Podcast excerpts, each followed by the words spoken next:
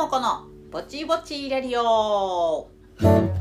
この番組は舞台映画音楽ダンスの話題を交えながらも特にうんちくを語ることもなくりょうともこがぼちぼちと喋るだけの聞き流し系ぼちぼち番組ラジオに憧れるリャリオです。第18回。はい18回2021年2月第3週目の放送です。はい。なんかちょっとギターが上手くなってきた気がします。あの一つ実は目標がありましてですね。あのこのジングルがまあ上手に弾けるようになったらえっ、とジングルをまた違うジングルに変えようかなと思ってるんですね。まああの本当はお正月にジングルを変えようかなと思ったらなんか変えそびれたので、えー、そのままにしてですねあのまたちょっといいきっかけで、えー、ジングルを変えようと思っててですね、えー、どうですかね。ちょっとうまいと思いません？私。いや若干全部の音が鳴ってはいないんですよね。知ってますよ。だからまああのもうちょっとねもうちょっと先。になりますけどまた新しいジングルをねちょっとあの うちの作曲家に考えていただこうと思います。はい。えー、っとね全然関係ないんですけど私すごい今筋肉痛であのまあまあ昨日ねあのフラメンコのレッスンだったんですよ。で週に1回今レッスンに通ってるんですけどなんかねもうすごいやっぱ体がね緊張するんですよね。なんかあの筋トレをして筋肉痛とかそういうなんか筋肉痛の種類と違くって多分あの踊るのにすごい体を私が緊張させてしまってるんやと思うんですけどもうなんかバッキバキで でもうすぐあのちょっとした本番がねあるんですフラメンコで。あのまあ、ちょっとこういうねウイルスの状況下なもんで、えーと、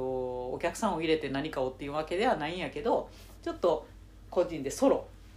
をね初めて、えーと、踊らせてもらうのを、まあ、動画で撮影をしてっていうことであの特に何やろ一般に配信とかはしないんですけどね。自分の勉強用に、えー、ちゃんと1曲仕上げて、えー、ミュージシャンの人もついてくれてあの一曲ね踊らせてもらうっていうようなことをやる本番がもうすぐなんですよ。なんでちょっとソロで踊る練習っていうのをしててですね もうもうそれだけで体バッキバキなんですよね。もうもうもう体が弱い。もう体力がないですわ。あもうほんまにバッキバキでだから今日まあ、昨日の夜レッスンで今日でしょ。で朝起きるでしょ。もうね、まあ、体が動かんのですよね。起きられないっていうの？もうおばあちゃんみたいで。でなんか今日は全国的にこうなんか低気圧もすごくて気圧も乱れてるかなんかってことのせいにしたくもあるんやけど。あ気圧のせいかしら？起きられないわ。筋肉痛のせいかしら？っていう。なんかもうねすごいきつくてねだからもうほんまに昔ね、まあ、20代の頃っていうのはあのジャズダンスのレッスンだったり、えー、とやっぱりフラメンコのレッスンだったりとか、まあ、毎日ジャズダンスなんて4時間以上とかね2クラス受けたりとかして毎日毎日4時間以上のレッスンを受けてでまた次の朝9時には元気にバイトしてましたからね 恐るべし20代の体力ですよね。いややっぱり年ってすごいね。やっぱ南北を鍛えてもね体の衰えというのあの回復力の衰えなんでしょうね。回復力の衰えっていうのはやっぱりあるわな。いやしんど。しんどですわ。もう回復せえへんわ。どうしよう。みんなどうしてるんですか？こういうのをね。でえっとそう最近ねあのギャバギャバって知ってます？なんかちょっと前からね流行ってますよねなんかチョコレートに入ってたりとかしてストレス緩和とか言ってあの健康食品なんかにね入ってる成分だったりするんですけどそのギャバ入りのね健康食品をあのもらったんで、えー、ちょっとねあの飲んでみたりしたんですよ数日間ね。でギャバってあのストレスの緩和にいいとかねっていうふうに言われてるのでなんかあのね日頃の感じでちょっと変わったりするんかなと思ってねなんかいい塩梅になるんかなと思って飲んだりしてみたんですけどあれあの なんかねストレスかかるのってあの交感神経と副交感神経っていうものがね神経の中にあって、えーと、交感神経っていうのが高まってる時っていうのはこう緊張している状態の時なんですよね。でリラックスしてる時っていうのは副交感神経っていう方が大きくなってでその副交感神経をこのギャバはあの大きくしてくれることで、え、ストレスをちょっと和らげてくれたりとかっていうようなあの作用があるとっていうような、え、食品なわけなんですけどなんかね そのギャバ入りのを飲んだことによりだと思うんやけどなんかねその飲んでる期間しばらくあの なんかねが頑張れなくなったんですよ。なんかこうふわってええ気持ちになってしまうんでしょうかね。こうあのストレスがふわって緩和されててなんかあの心地よくなってるのかしてねこう頑張れなくなってなんか歯食いしばれなくなるっていうの？っていう感じなんですよ。だからあのー、ね副交感神経と言われるやつの方がこう大きくなることでリラックスをしてて。だけどあのー、うちらの仕事というかまあね仕事をしてる人はみんなそうかなとは思うんですけどガッと集中したりとかあの、もうもうしんどいんやけどもうと頑張りちょっと食いしばってあの気力で乗り切るみたいなねことがあったりするじゃないですか。でその時の歯食いしばるもうひと頑張りっていうのがなんかねそのギャバのせいかしてできなくなって あれ？みたいな。私セリフ全然覚えられへんぞ。なんで？みたいな。こんな長くもないセリフいつもやったらすぐ覚えられるのになんか全然入ってけえへんぞ脳にっていう。だから集中力が衰えとるわけですよね。であれってっていう感じでなんか歯食いしばれへんっていうね不思議な現象がありました。ギャバのせいじゃないのかもしれないんですけど。だからいかにこういつもあのもう一頑張りを無理やりやってるかってことが逆に分かった。ですね。だからもうあの副交感神経を大きくしてる場合じゃないっていう現場が結構あるというか あの交感神経でキーってあの集中力をなんとかしてキープ体力と集中力をキープさせてやなあかんっていうあの場所が割とあるんやなと思ってその気力で乗り切ってるみたいなシーンが割とあってですねあああの副交感神経を大きくしてる場合じゃないっていう。そんな差がを感じましたね。おおそうかって。家にいて本当に今日は何もないぜっていう時ぐらいしか副交感神経を大きくしちゃいけないっていうふうに思いましたね。でも無理もだんだん年とともにねさっきの話じゃないけど聞きにくくなってきたもんでもうねあの交感神経カモンって感じなんですよやらなあかん時は。だからもうドーピングしてでも何でもね栄養ドリンク飲んででも何でもねあのもうタウリンカフェインカモンな時があるわけですよね。だからもうなんかねあの本当はね体に悪いんやと思いますよ。その交感神経をギーってあの長い時間使わなあかんっていう状況っていうのは良くないに決まってるんですけど体には。それをストレスと呼ぶんだと思うんですけどなんかそういうことが必要な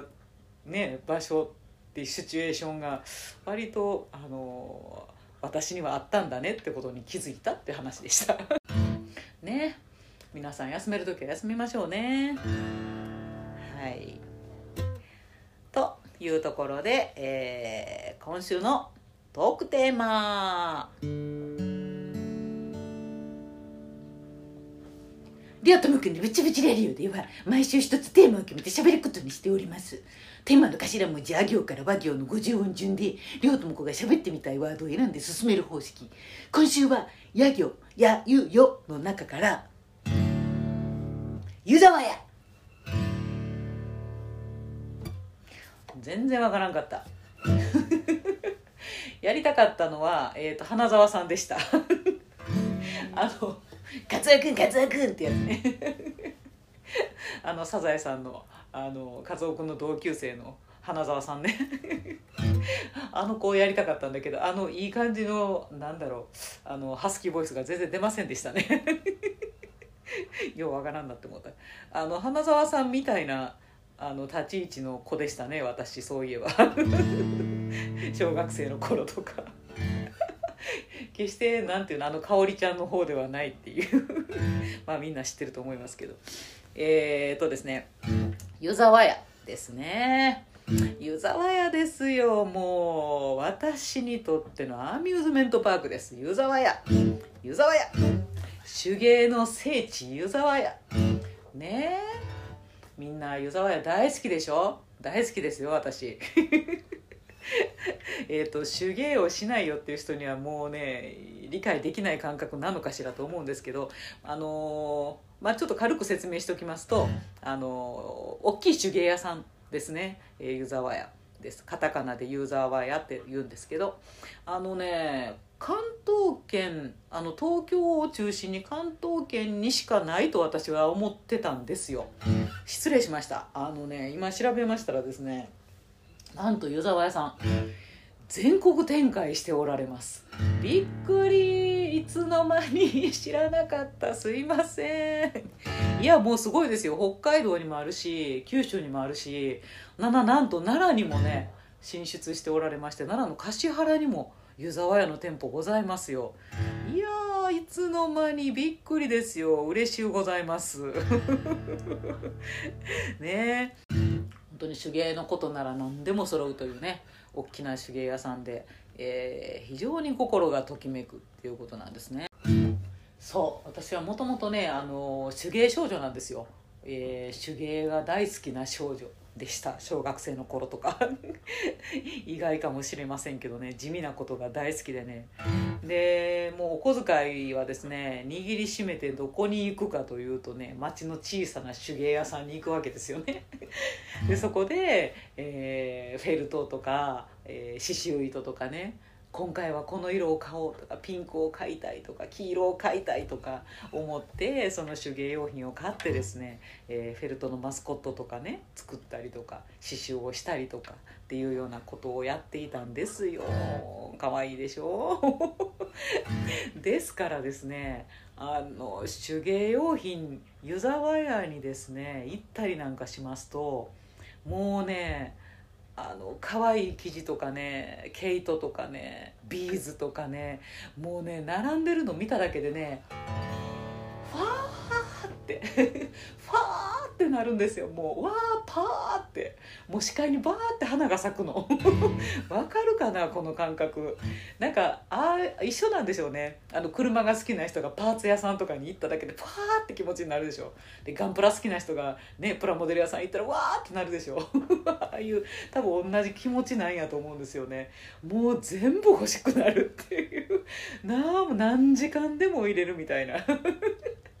もう隅から隅まで見たいんですよね。だからもう生地もうわーかわいい生地って思って見るしであの刺繍糸とか羊毛フェルトのあのフェルトのねあのいろんな色のがあるなとかいうの見たりとかいうのももちろん楽しい。ビーズなんてめちゃめちゃ楽しいんやけどもうねもうマニアックすぎてねもうミシン糸とかミシン針とか手芸針とかあの見てるだけでねもうワクワクなんですよ。で編み物なんかほとんどせえへんくせに編み針とかね。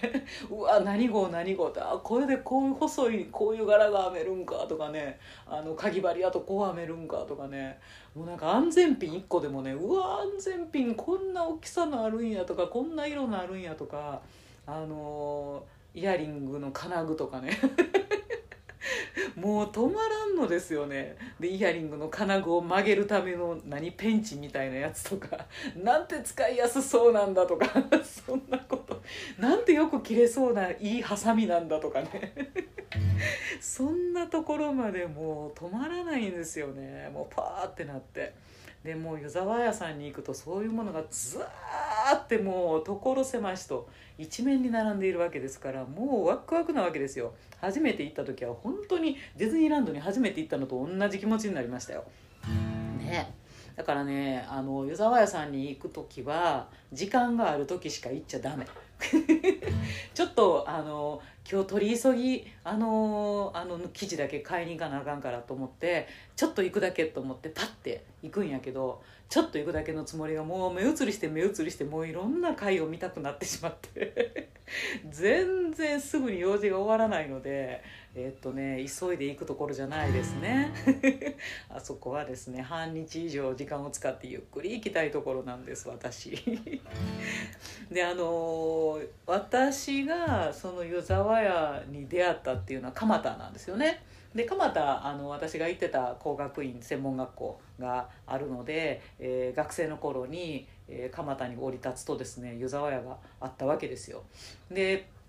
まあ、湯沢屋に行くと蒲田のね湯沢屋がねまたすごいんですよね。あの建物が何個もあって、まあ、今はなんか建物3つみたいなんですけど何個もあってそれであのその建物によって、えー、手芸の毛糸とか生地とか、えー、ばっかりがブワーってあの建物の34階建てなっただったりするんですけどそのフロア建物全部がその手芸のところの、えー、館もあってと思ったらその別の南郷館っていうところには、えー、画材とか文具とか文房具ねとか、えー、ビーズとかがグワッてあったりとかでもう一つのビルの南郷館っていうところには生活雑貨とかあと工芸品工芸品作るのとか DIY 的なねとかのあの材料とかがあるところがあったりとかっていうふうにこう建物によってわーって分かれてたりとかしてねもうそんなんなったらもう旅ですよ。蒲田西口湯沢屋の旅。もう全部回らないと。もう大変。楽しくて大変。なんですね。私文房具も大好きなんですね。あのペンがいろんなペンがわーって並んでんのとか見たりとかあの画材のあの画用紙とかねあとレターセットとかあのメモ帳とかノートとか、えっと、スケッチブックとか、まあ、ああいうのを見てるだけでふわーってまたなるんですよ。だからもう文房具感もやばいわけですね。だからもうほんまにあかん何時間でもいられるってかなって思うて。でだからもうねあの画材文具店もやばいでしょ。でノートやペンも大好きでしょ。でだから、ま、手芸はねあの昔から好きやからあ分かるんやけどあの画材のその缶に入った時に普段絵なんか全然描かないですよ。全然描かないのに。わあこんなスケッチブックがあるんやとかわーって見ててであの絵の具とかもわーって並んでるの見てたらときめいてしまうわけですよね。でアクリル絵の具とか油絵とかわあこんなにあるんやとか。ほんであの色鉛筆でわーって描いてそこにちょっと水を垂らしたら水彩画みたいになる魔法のような楽しそうな絵の具とか 売ってたりするわけですよね。したらもうねあの全然そんなん書かへんくせに一式買いますよね。アホや。もうアホ。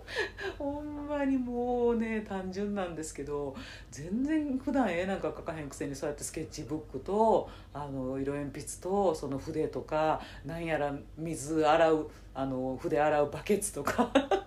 パレットとかなんか一切合切買ってしまったりとかして。ででもう危ないとこでイーゼルまで買いそうなってあのイーゼルって絵を描く時にね絵描きさんが立ててはるやつなんかかっこいいじゃないですか。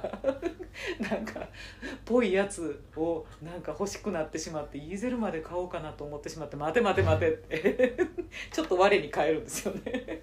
ちょっと我に返って待て待てこれ家に帰ってどこに置くねんって。置いたところでお前毎日これに向かって絵描くんけっていう。やっとちょっと我に返ったところでお待て待てこれはイーゼルはやめとこうイーゼルもみたい。ちっちゃいスケッチブックだけにしとこうみたいなねことになったりとか。あだからあれとやっぱ似てるよね。ディズニーランドに行ってあのミッキーの耳買ってしまうやつ。ミッキーの耳とか光り輝くなんかあの腕につけるライトとか買ってしまうやつと。全く同じ心境ですよね。もうそこではもう欲しくて欲しくてたまらなくってこれさえあれば無敵みたいに思うんやけどなんか家に帰るとどうしてここまで買ってしまったんだろうって思ったりとかするっていうね。だからもうあの、まあ、画材でそれやらかしたこともあるしで手芸の用品でもあの自分が編めもしないセーター。セーター編めるほどの腕はね私編み物そこまでできないんですよ。ちょっとしたあのコースターをね あの編んだりとかちょっとしたあのちっちゃいカバンを編むとかさあのちょっとしたマフラーを編むとかね平面なものは編めるんやけどそんなあの手袋とかセーターとかこう立体的なな難しい大きいものとかは全然編む腕はないんですね。それやのになんかその湯沢屋の毛糸コーナーとかであの見本のねセーターがかかってたりとかそのセットでこの棒でこれが編めますとかね。あの編み図というの？編む本とか編むあの図が書いてあったりとかして、えー、すごい丁寧にこう解説してあったりとかするとですねこれは私も見たら絶対に編めるはずってもう魔法にかかるんですよね。そしたらさそれのもう毛糸一式。だからセーター一つ編もうと思ったら毛糸をあの20玉ぐらい買うわけですよ。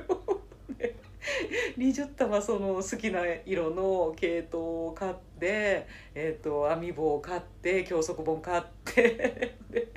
めっちゃあの一式セーターのグッズを買ってだね。で一つも編めませんでしたっていう間違いをやらかしたことは一度や二度ではないです。アホか。本当に学習しろよと思うんですけどね。その時はね編める私は編むぞ今度こそはと思うんですよね。ねでその毛糸はね本当に編める人にあげたりとかね。することになるっていう。何しとんじゃって話なんですけど。だからもう最近はちょっとあのねいい加減もええ年で自分のことが分かってきたので。そんなあのねあのできるか？私は本当にできるのかって。っていうことを、えー、きちんと吟味してから、えー、レジに向かうようにはしているんですけどね。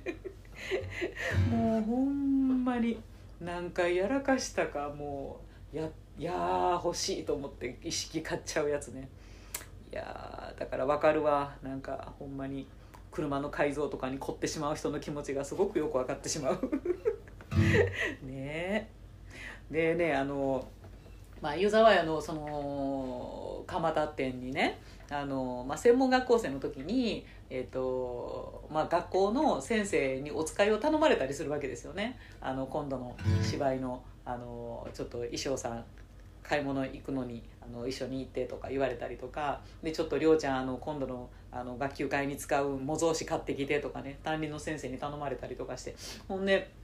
あの学校やからなんか法人契約で湯沢屋さんのあのゴールドカードあの会員証みたいなねゴールド会員っていうのがあって何割引かに、ね、なるんですよ。大きい割引があるんですよ。でそのゴールドカードをその学校で持ってはったから「でりょうちゃんこれお使い行ってきて」っつって湯沢屋さんにって言って行く時に私にそのゴールドカードを貸してくれはるわけですよね。ほんでそんなもんゴールドカードを持たして湯沢屋行った日にゃですよ。まあお使いのもんさっさと済ませて。ほんでもここぞとばかりに自分のもんをですね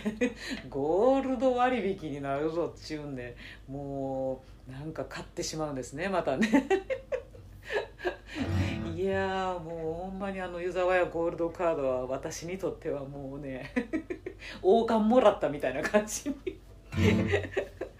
なってましたよね。ほんまにもうときめくわ湯沢屋。ね。皆様行ったことありますかね？もうぜひあのちょっとね行ってみてほしいんですよね。まあ画材が好きな人もちょっと止まらないと思いますよ。で DIY とか好きな人ももうビーズもやばいな。ビーズ細工とかもやばいな。あれも止まらへんな。もうねまたこうあのなんやろなちゃんと作る人に分かるようにというかね。こういうふうにしたらあの初心者の人でも作れますよみたいな図解がされてたり、まあ、今ちょっと、あのコロナのことがあるからあの講習会みたいなのはちょっと控えてはったりするのもあるんやけどいつも、あの一緒にこう先生みたいな人がねやってくれて講習会みたいなのがユザヤの店舗内でねやってくれてはったりとかしてでそこで一緒にちょっと作るのを勉強したりとか。っていうこともできるわけですよ。もう本当にかゆいところに手が届くね。素敵な手芸屋さんなんですよ。ね。いやーなんかこうやって話しててもまた行きたくなってきて。だからもうね手芸はねあのー、まあ、時間のある時しかねこうしみじみできないので。でやりだすともうね夜寝る間も惜しんであれやりたいんですよ。だからもうマスク作り一つでもねもうあの寝ないでやりたくなってしまう。しの羊毛フェルトなんて手を出した日にはもうずっとやりたくなるしもうね止まらないんですよね。もうあの素晴らしき湯沢屋の世界。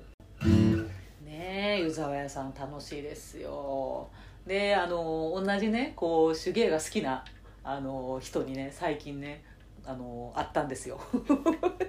一緒にあのフラメンコしてるお友達なんですけどね。その人はフラメンコの衣装とかも作らはる人であの普段からそういうまあ、仕事ですよねもうね衣装を作るのが仕事の人なんであの趣味の域を超えてはる人なんやけどやっぱりもともとすごい手芸が好きやしあのこの私のお小遣い握りしめてフェルト買いに行ったよねって話もそうそうそうって分かってくれるっていう珍しい人で 実は私の友達にそんなところで気の合った人は今までいなかったんですけど、まあ、その人とはそういうところですごい話があってもう湯沢行っても止まらへんよね止まらない止まらないっつっても何時間でも入れるしとか言って言って。ってて「分かる分かる」って言ってくれて。すごい嬉しかったですけどね。だからもうその人もあの編み物とかあのやりだしたらもう絶対止まらへんようになるからなるべく忙しい時には手を出さないようにしてるって言ってました。手を出してしまうともう最後もうもう地の底までずっとずっとそれをやり続けてしまうからって言って普段自分をね我慢して律してるって 言ってました。